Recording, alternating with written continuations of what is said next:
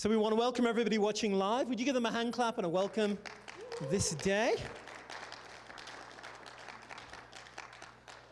But just say if you are watching live or later as well, it's good to have you here. Uh, the notes from my message today will be on our website, S W C dot church, and you'll be very welcome to download those. Good. Hey, let's pray together. Hmm. Father, we love you and thank you. Hmm. Thank you, Jesus. Father, I prayed today you'd give us a spirit of wisdom and revelation in the knowledge of Jesus. Lord, I pray this day that you'd open the eyes of our understanding. You'd enlarge the bandwidth of our wisdom and our revelation. Lord, let us be a people of wisdom and let us be a people of revelation. And take us on a journey deeper into truth this day, that you would take us on a journey into more freedom, we pray. In Jesus' name. Amen. Well, I'm going to go in a moment to Galatians four and First John two, but let me do a quick recap. We've been talking for a few weeks now about growth and inheritance. Does anybody remember? And I believe God has an inheritance for every believer. Amen. Okay? God's got a credible inheritance for every believer. And I believe he, he wants the church to step into the inheritance he has for us. I, I actually think one of Satan's greatest plans and strategies is to separate us from our inheritance. Come on, just think with me for a second. Even at a, do you know, at a, at a general, do you know Satan is the god of poverty?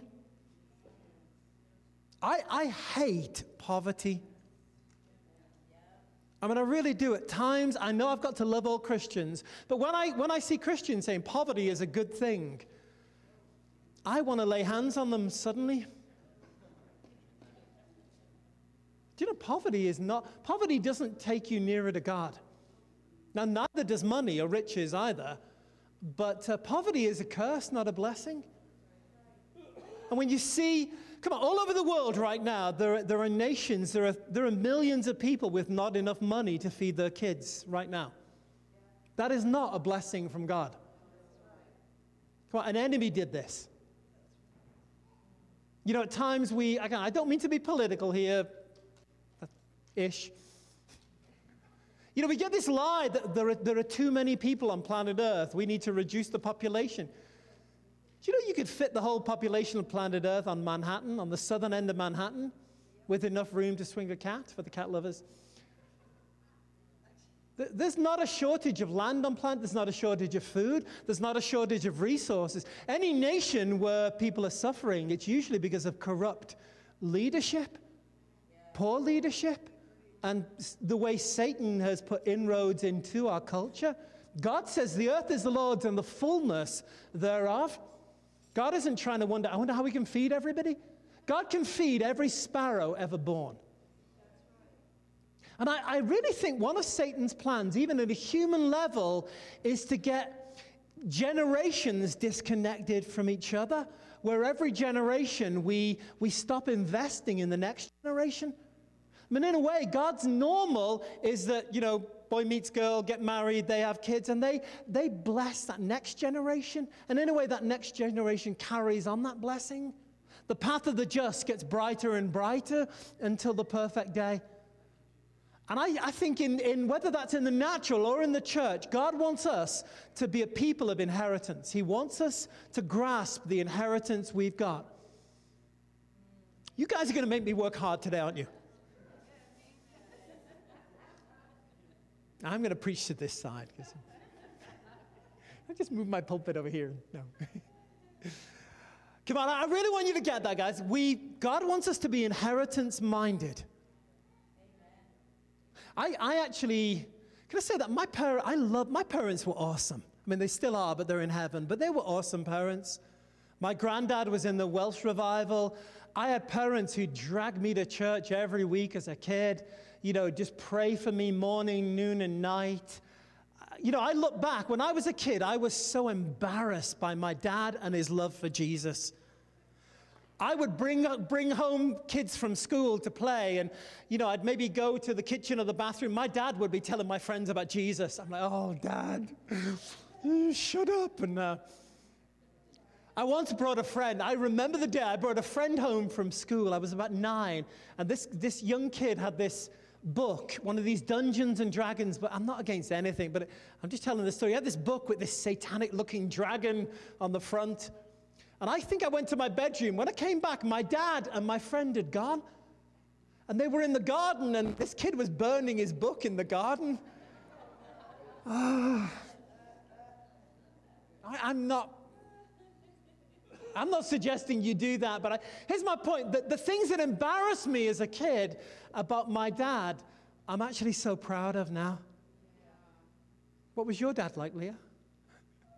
I think Leah's dad was the guy who'd pick his kids up from school with the big van, Jesus loves you at the sign, and, you know, the, you know, my point is, like, Leah had a similar upbringing. In a way.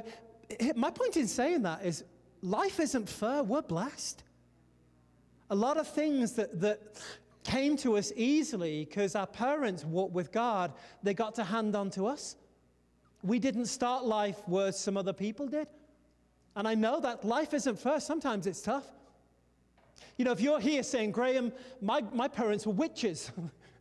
My grandparents were witches. Well, let it change with you. You be the first generation. You be the first one that starts that. But God wants to do things in your life and mine that don't end when we go to heaven. And if every generation, if you look back at revival history, by and large, what's happened is there's a bunch of hungry people who cry out to God. Sometimes they don't even know what they're really crying out for. They're just hungry. There's got to be more than this. They cry out to God, and God meets them. And they experience revival, renewal, refreshing, revelation. And God moves in this amazing way.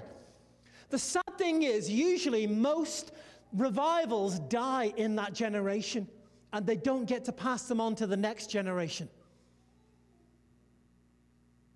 Mm, it's really deep, that, Graham. I was once reading, don't go there, but in uh, Second Kings thirteen, it talks about the death of Elisha. You don't need to go there, really, but uh, in Second Kings thirteen, it says Elisha died, and they buried him. And then it says the next year, there was a, a little battle going on in Israel, and somebody got killed, and they didn't have time to bury this young soldier, so they threw him down the tomb of Elisha. And when this dead soldier hits the bones of Elisha, he came back to life. Isn't that a great story? Can I suggest to you it's a terrible story? I was once reading that, and it's like I was filled with grief. And I kept hearing this phrase inside of me, the bones of Elisha. And I was like, God, why am I, I'm like crying reading this story. And I'm suddenly like, why was, why was this, it's a great story. And I suddenly got what the Lord was saying to me. Elijah was anointed by God, but before he went to heaven, he passed on his anointing to the next generation. Elisha's, Elisha's anointing died, and he took it to the grave. It, we, we have wonderful stories, but there wasn't, he didn't raise up the next generation. Mm. Come on. I, I believe God's got an inheritance for you. Come on, I want to challenge you here. I believe some of you have got inheritances you've received from your parents, from, from grandma, from other people who prayed for you that you're not even aware of. It, it would behoove us to know the inheritance that belongs to us. Sometimes we, we've received things spiritually that other people have given to us, and we're not even aware we have them. And we're praying, God, I'm, I'm in need here. And the Lord's saying, you've got a bank account full of blessing that's yours. Yeah, we should learn to, I would encourage you sometime, do a spiritual inventory and look back over your parents, over the people you walk with, over the people who've sown into your life. Know, know what is your real estate in the Spirit. Know the things that God has given you, that you now become the, the steward of. Paul wrote to Timothy, and he said, Timothy, the things I, Paul, taught you, teach them to faithful men who'll teach them to faithful men. That's four generations in one verse. And for the church to be the church God wants us to be, we need to think generationally. Yes. I, I know I'm going to step on some of your end time toes here. But just play the game with me. What if Jesus doesn't come back for two or three hundred years? No, he's coming back next week. I know, but just imagine he wasn't. Could it be that God is calling us to do things in New England now, to plant seeds that won't step into their fullness for a hundred or two hundred years? Now, none of us want to hear that because we, we like In-N-Out Burger. We want instant miracle. Does anybody, anybody ever heard of David Livingstone? Doctor Livingstone, I presume. David Livingstone was a Scottish missionary, really one of the first official missionaries who went to Africa. He went to Africa. He basically led about twenty people to Jesus in the whole of his ministry.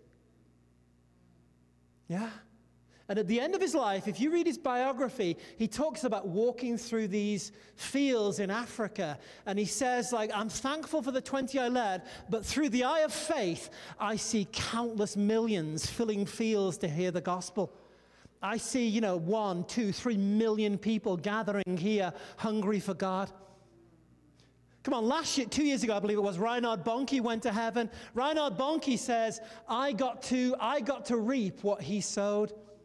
I got to, I don't want to say finish, but I got to step into what David Livingstone was actually talking about there.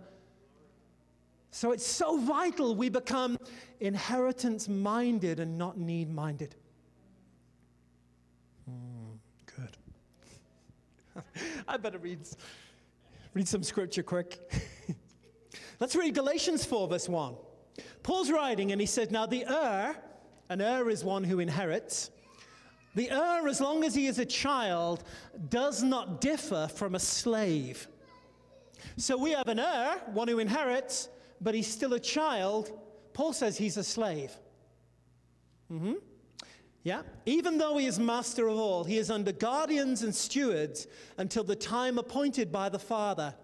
Even so we, when we were children, were in bondage under the elements of the world.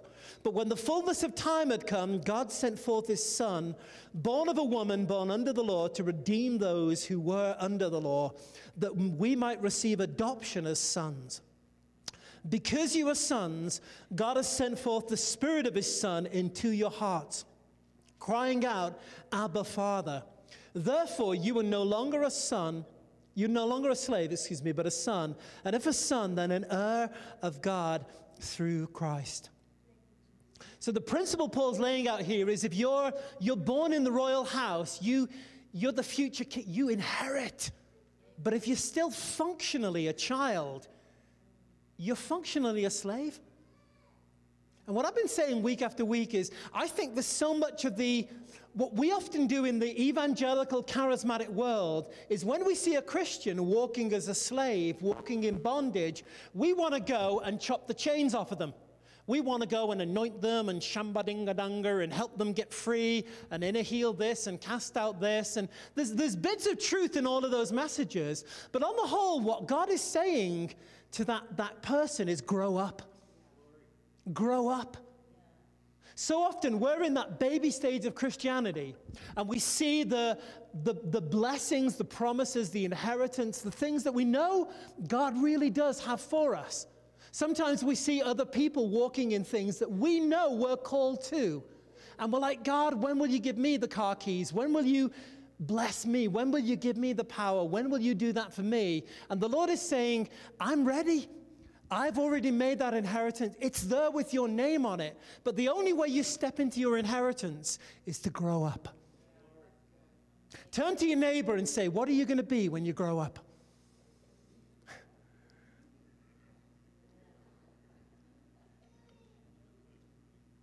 Come on, God's asking us to grow, to come to maturity, to be the people he wants us to be.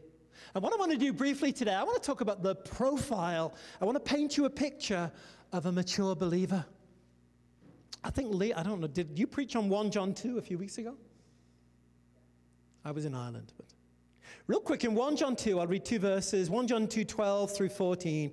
It says, I write to you, little children, because you know your sins are forgiven. He says, I write to you, fathers, because you know, or it says, you walk in intimacy with he who is from the beginning. And then I write to you, young men, teenagers, you're strong, the word of God abides in you, and you overcome the evil one. There is a, there is a growth in our Christian life. Amen? You know, when we come to Jesus, I, I love little baby Christians. All they know is their sins are forgiven. And that's all you need to know.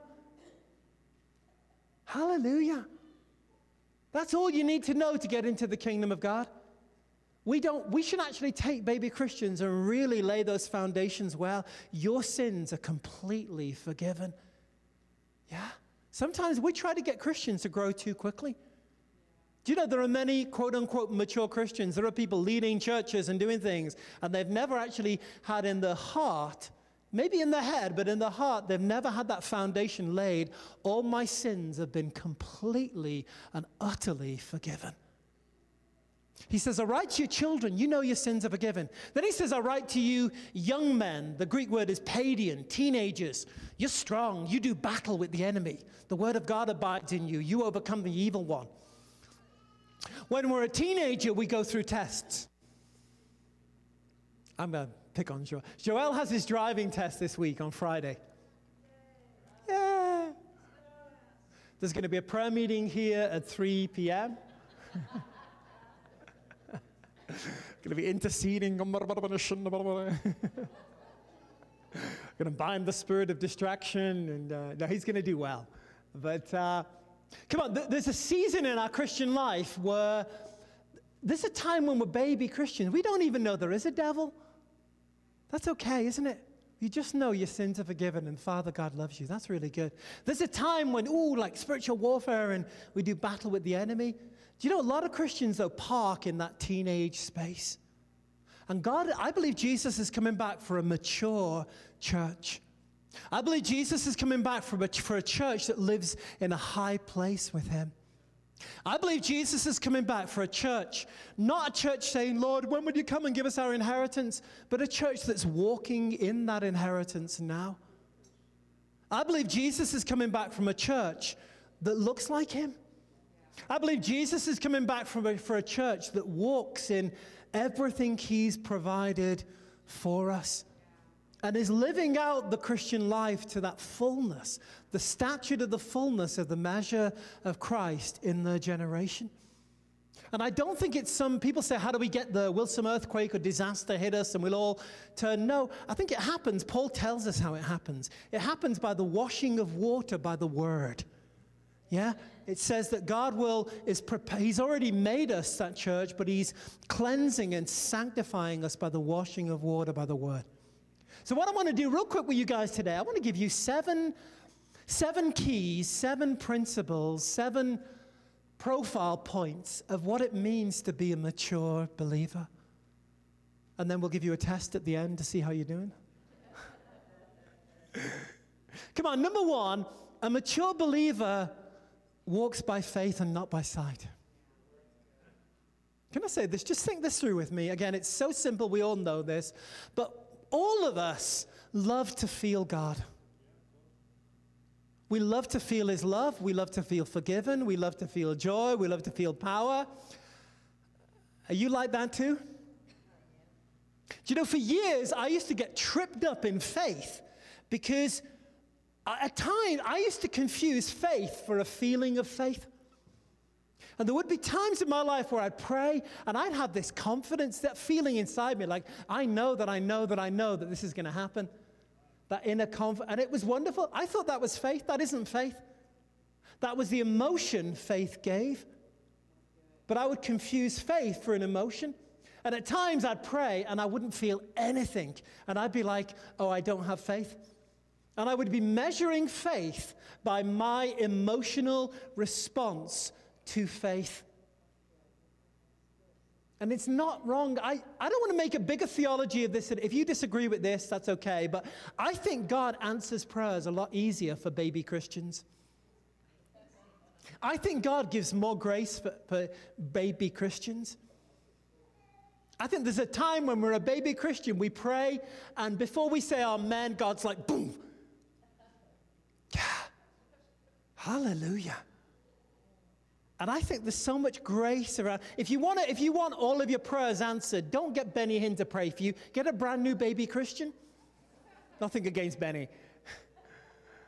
My point is they'll pray and boom. And it's wonderful to feel forgiven, to feel God. Oh, I can feel his love all around me. It's wonderful. As you grow, you're going to go through seasons where God pulls back the feathers and you're not going to feel anything. And, and what God, God's not against us having good feelings, but he wants us to not have our, our belief, our faith anchored in what we feel. Rather have our faith anchored in what his word says. One of the greatest lessons you can do, come on, there's a lesson baby Christians need to go through about learning to recognize the presence of God. Oh, wow, I feel God here, wonderful. But there's also a place we go through where it's like God pulls back his presence emotionally. In our experience, he doesn't pull back his presence. He pulls back our feeling, our emotions of his presence. And the Lord is saying, will you still believe I'm there when you don't feel me? Will you believe I'm there? You see, here's the real key to maturity. When we're baby Christians, God will come and visit us. And we'll experience him, and it's glorious. It feels like as we grow, God hides from us. Now, what a lot of Christians do is they develop a theology out of lack. They say, well, the church isn't experiencing glory right now. Maybe, maybe it comes in waves. Maybe we need to wait here for the next move of God. Now, there's times God will visit you. When God's not visiting you, he's trying to teach you to come and visit him. He said, we need to learn to come into this secret place by faith, without feelings. We need to learn to establish our heart in who God says we are, what God says is true, by faith, realizing that the feelings are the root, they're the fruit, not the root. Come on, here's what I've learned. I've learned if I'll get up and say, Lord, I'm your child. I've received that spirit of adoption. My heart cries out, Abba, Father. Father, behold what manner of love you showered upon me, that I would be called the Son of God. Doesn't yet fully appear what I shall be, but right now am I the Son of God, and if a Son of God, an heir, a joint heir with God. Thank you that as you love Jesus, so Jesus loves me, I continue in your love. Thank you the love of God is being shed abroad in my heart. I'll begin to feel his love really quickly. But the love is the, the, the, the last stage. It's the tail, not the dog kind of thing. And we've got to learn to walk by faith and not by sight. Amen? Come on, key number one. I'm sure there are many more of these, but these, I was just praying this week and said, what, is a, what does a mature believer look like? So a mature believer walks by the word, not by feelings. Key number two, a mature believer walks in awe and wonder of God. Quite often, I'll get people who come to me and say, Graham, you hardly ever preach about the devil and demons. And I go, yeah. And people are like, why? I just, I'm not interested. People say, don't you believe in them? I mean, I, yes and no. I believe they're there. I just don't believe in them. I don't have any faith in them. I think the more we see Jesus, the less we see other things. And God wants us dazzled. Come on, what's the opposite of hot? Hot and cold. Day and, you know, the sun and the moon. God and the, no! The devil's not the opposite of God. He's not the yin to the yang. He's not, well, there's God's team and, you know, there's the U S team and the England team. And I mean, are you kidding me? Satan, we have no capacity to express how insignificant Satan is compared with God. And I, I'm not saying, I'm, I believe me, I know how real Satan is and how he mangles and destroys lives. But God wants us to live in this place of awe and wonder, dazzled by him. Can I say that? In a way, that's the first thing you ever learn in Christianity. It's called the fear of the Lord. But you don't put away the fear of the Lord. The fear of the Lord becomes the awe and the wonder of God. And I think mature believers are dazzled by the beauty of God and his person and his awesomeness and the terror of God, but the amazing goodness of God. And there are no, God, God lives in superlative land. There are no measured words for God. He's beyond everything. And I, I think if you want to be a mature believer, grow, don't, don't understand God. Get dazzled by him. Live in that place where you're just undone every time somebody says his name. Hallelujah. Where, where it's not, the more we, we live in awe of God, the less we get intimidated by people. Can I say that? Fear and intimidation from other people is really just a lack of being impressed with God. The fear of man gets destroyed when you live in the awe of God. The fear of Satan gets destroyed. The more you see what God is like, the less you're impressed with Satan and all of his schemes and demons. Mm. Another good, really good point, Graham. Yeah! Come on, number three. I've said this a few times over the course of this month, but a mature believer thinks about inheritance, not need. A mature believer prays from inheritance and not need. The challenge with needs is they're usually about ourselves. And God is not interested. He, he loves you. He cares for you. But his agenda is bigger than you. And Satan loves to get us trapped in this world where we are. Come on, how many even know that babies or even some younger, younger people are kind of looking at the world through the lens of me, themselves? And God wants us to be partakers of his inheritance, where we look at everything we do and we say, Lord, how does this relate to your inheritance? How do I not, if, if, I, if I am about my Father's business, if I am about the inheritance God's got for me, God will open every door, God will provide every need, God will supply every single thing I need. Hallelujah. I believe we can live free from need. I'm not saying we will never physically be in lack. I'm saying need as a dominating force in our life. Hallelujah. Come on, I want to finish my course well. There's a great book. Um, the guy, South African guy, really amazing guy called Robert Tom. Anybody ever read his biography? This guy wrote a book called The New Wine is Better. I know his, some of you will know his daughter, Robin Tom Rogers, I believe her name is, and yeah. And uh, this was a South African guy born in the nineteen twenties. In the late forties, he worked with F F Bosworth for about two years. He was in Bo- Bosworth's bedroom when Bosworth died. I want to say around about nineteen fifty-two, fifty-three, something like this. And he talks about F F Bosworth getting up and like just shaking his fists, not, not at heaven in an aggressive way, but like walking up and down, banging the desk, saying, I fought the fight. I kept the faith. I'm stepping into heaven.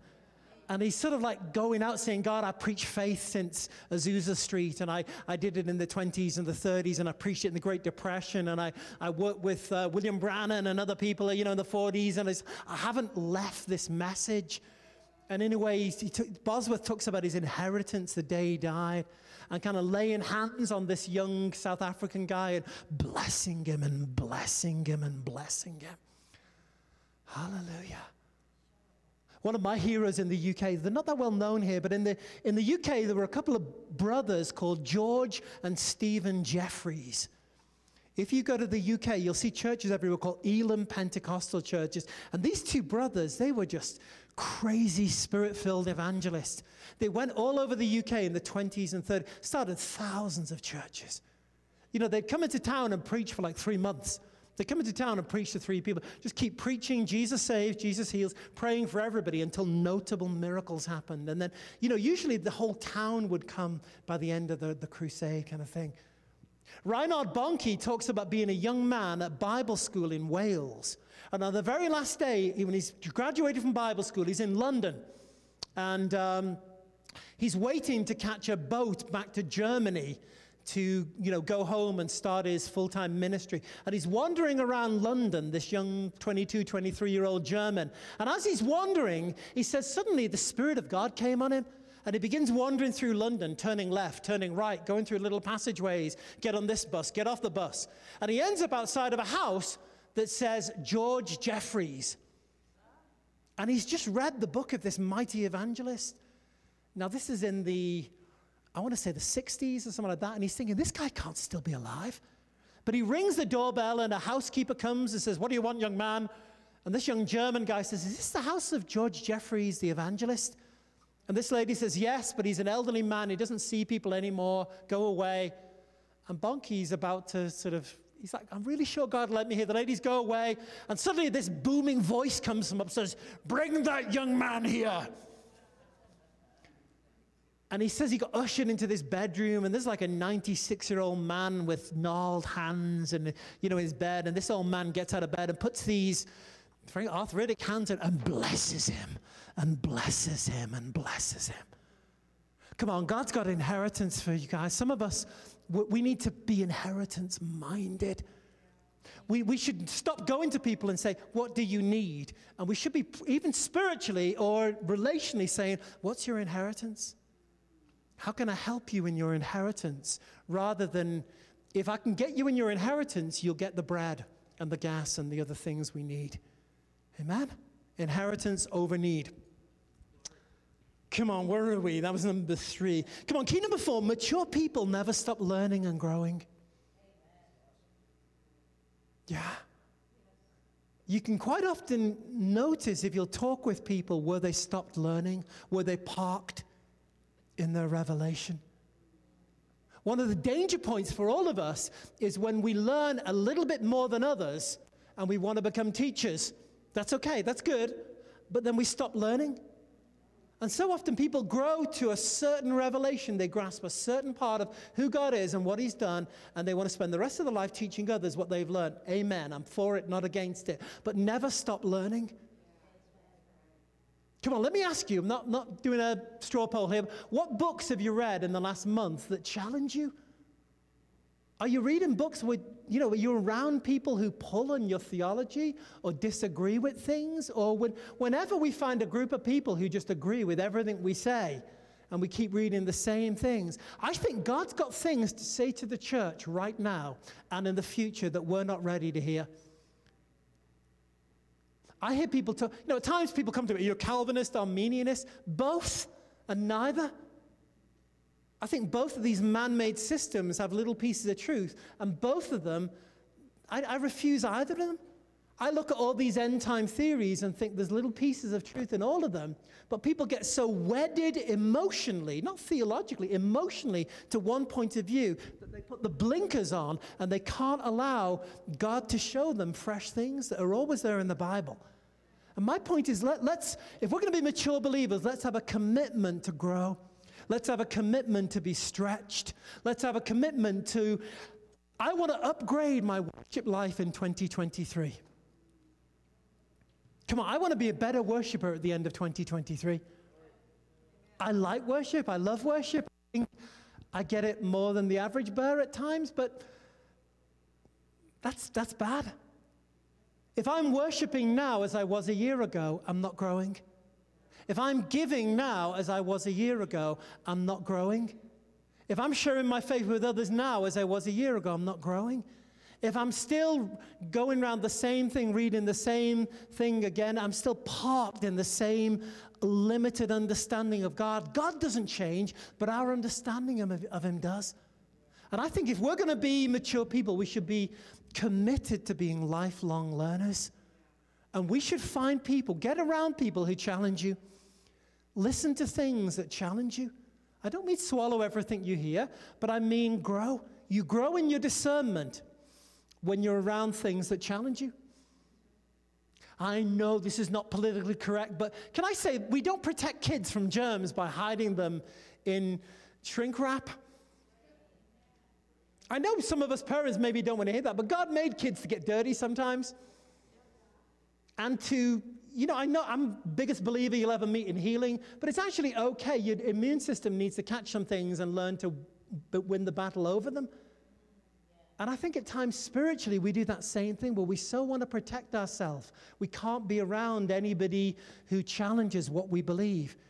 Let somebody pull on what you believe, grow, learn, think some new thoughts, meet God in some new ways.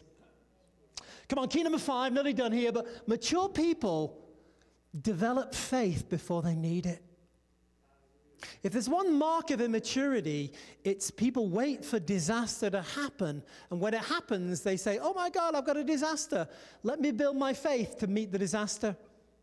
That's like waiting until your house is on fire to buy insurance.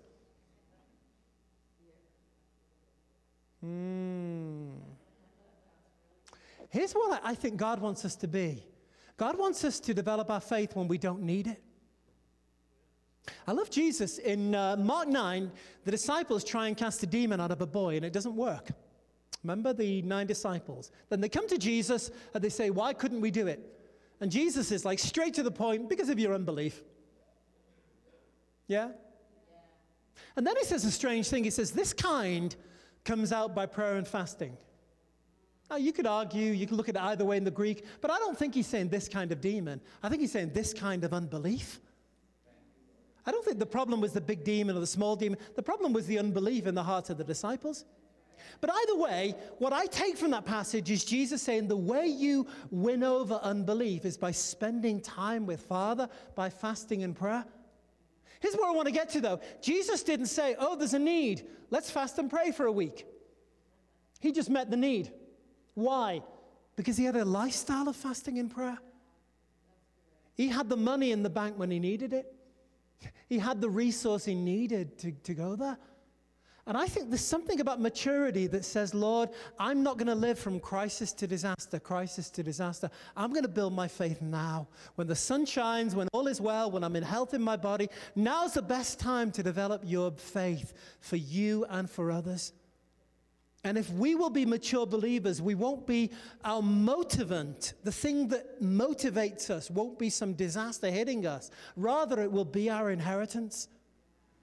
And when somebody says, why are you fasting? You, you've had some crisis? No, I'm called to inheritance. And I want to live a life where I'm ready to step into everything that the Lord has for me. Amen? Amen. Come on, nearly down here. Key number six, mature believers receive and give forgiveness quickly. It's worth writing that down.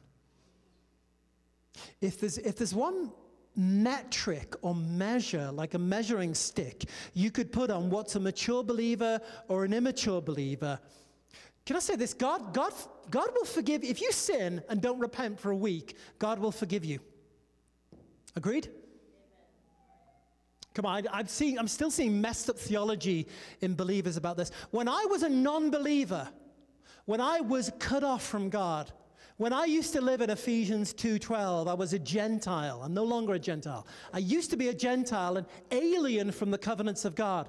When I was, when I was by nature a sinner, my good deeds didn't change my nature as a sinner. If my nature is sinner, me doing ten good things doesn't change my nature. Agreed? Now that my nature is child of God, I'm a new creation, me doing ten bad things doesn't change my nature. If I go, I mess up, I sin, it doesn't, it doesn't, I don't keep getting saved and resaved and saved and resaved. My covenant with God is not based on what I do or what I don't do. It's based on what Jesus did. The old covenant is a covenant between God and Abraham and all of his kids.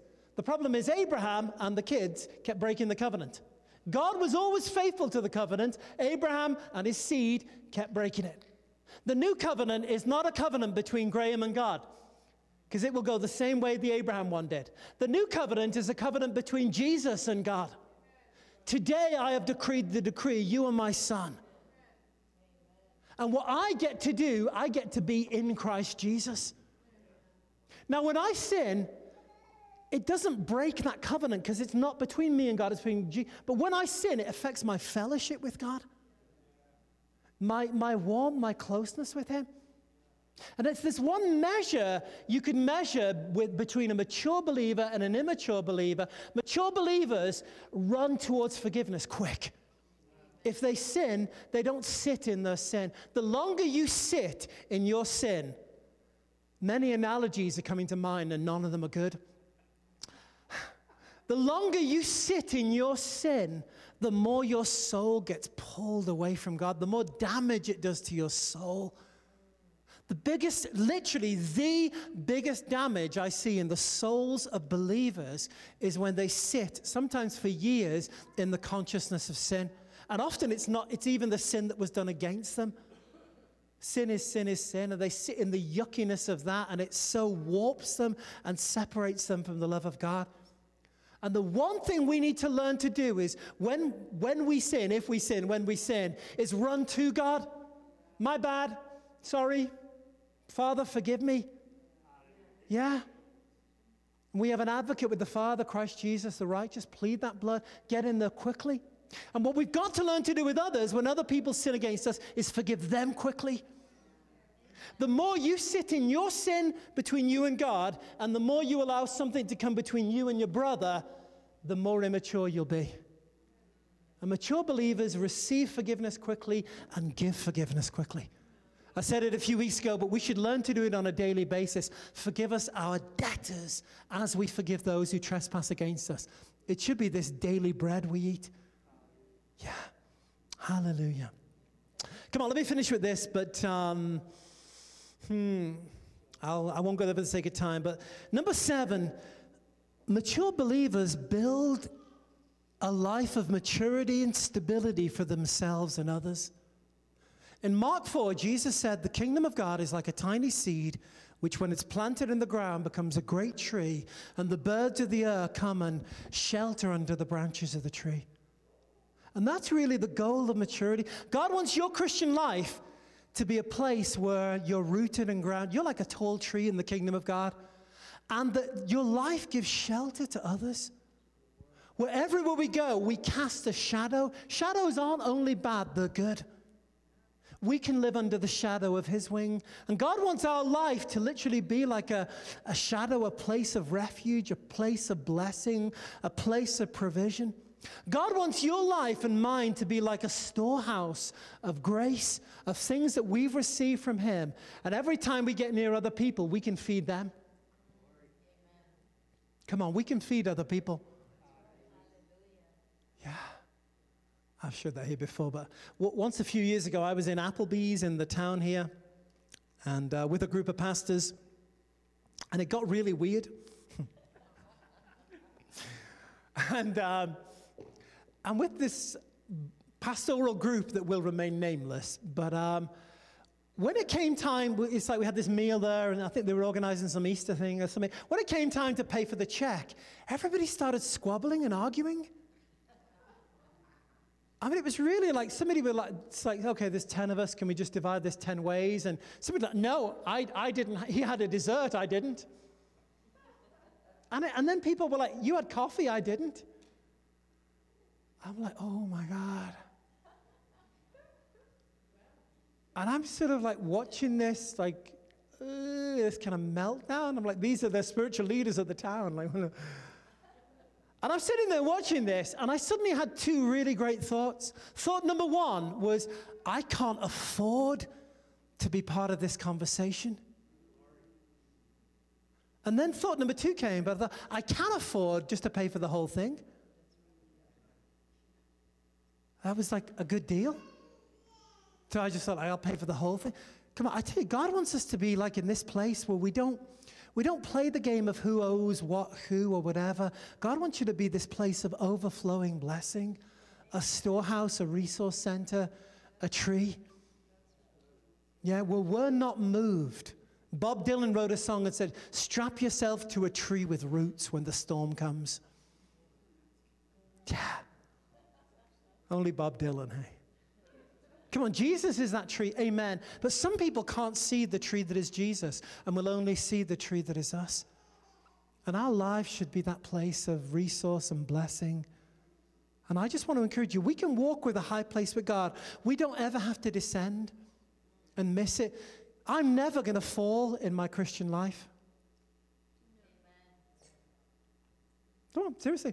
You're never going to hear how Graham ran off with the piano player or the, I don't know, whatever. I'm not thinking of the piano player, but you know, the stole the offering and went to Vegas. And I mean, just like, duh. God will bless me more than those guys could do. I'm never going to do some of those. We can, we can stay in a high place with God. When you're around somebody getting involved in offense, just walk away. I can't afford to be there. I can't afford to be near that. I can, I can. I have enough love to heal and cover a multitude of sins, but I can't afford to be part of that. If somebody's gossiping, get up and walk out of the room. You can't afford to be within one hundred yards of that thing. But God calls us to have this high walk with him where we're not going up and down, and one minute we're in a high place with God and the next minute, well, we're all depressed or whatever. Stay in that high place with God. Thank you, Jesus. Come on, why don't we all stand up? Let's pray together. Father, I thank you. I thank you, Lord, that it is God who girds us with strength, and he makes our way perfect. He gives us feet like hinds' feet, and he causes us to walk the high places of the earth.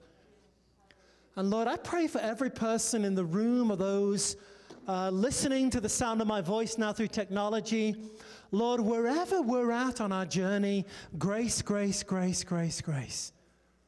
Lord, I thank you, like Paul, we forget that which is behind us. But we press. We don't simply stay where we are. And Lord, I, I pray today that everybody in the midst of my stumbling, foolish words will just catch a vision of themselves as you would have them walk. Lord, no matter what age we are, whether we're the youngest or the eldest in the room, I pray we'll have a vision for how you would have us walk with you all the days of our life. And Lord, I thank you, you've got a high walk for us. You have a walk of victory, a walk of grace, a walk, sure, where we're going to walk through difficult things, but we're going to believe our God in the midst of them. A walk of worship, a walk of praise, a walk where we change, where we go through the valley of Baca, the valley of tears, the valley of, of weeping, but we don't allow it to change us. We change it. We turn the valley of Baca into a wellspring. We turn the desert into a flourishing land. And Lord, I thank you as we walk with you in that high place, we're going to see your hand extended. And I pray that we will be that blessing, that resource, that Father, I, I just thank you as we forget about our own needs, as we look around and try to be a blessing to those around us. You're going to meet every one of our needs according to your riches and glory. And we thank you and we bless you today in Jesus' name. Amen. Hey, we're going to have our prayer team out here in a moment if you'd like some prayer. And again, if you're able to, uh, stay, have some soup and coffee downstairs in the cafe. It's going to be open in about five minutes. Happy Thanksgiving. We love you. Blessings in Jesus' name.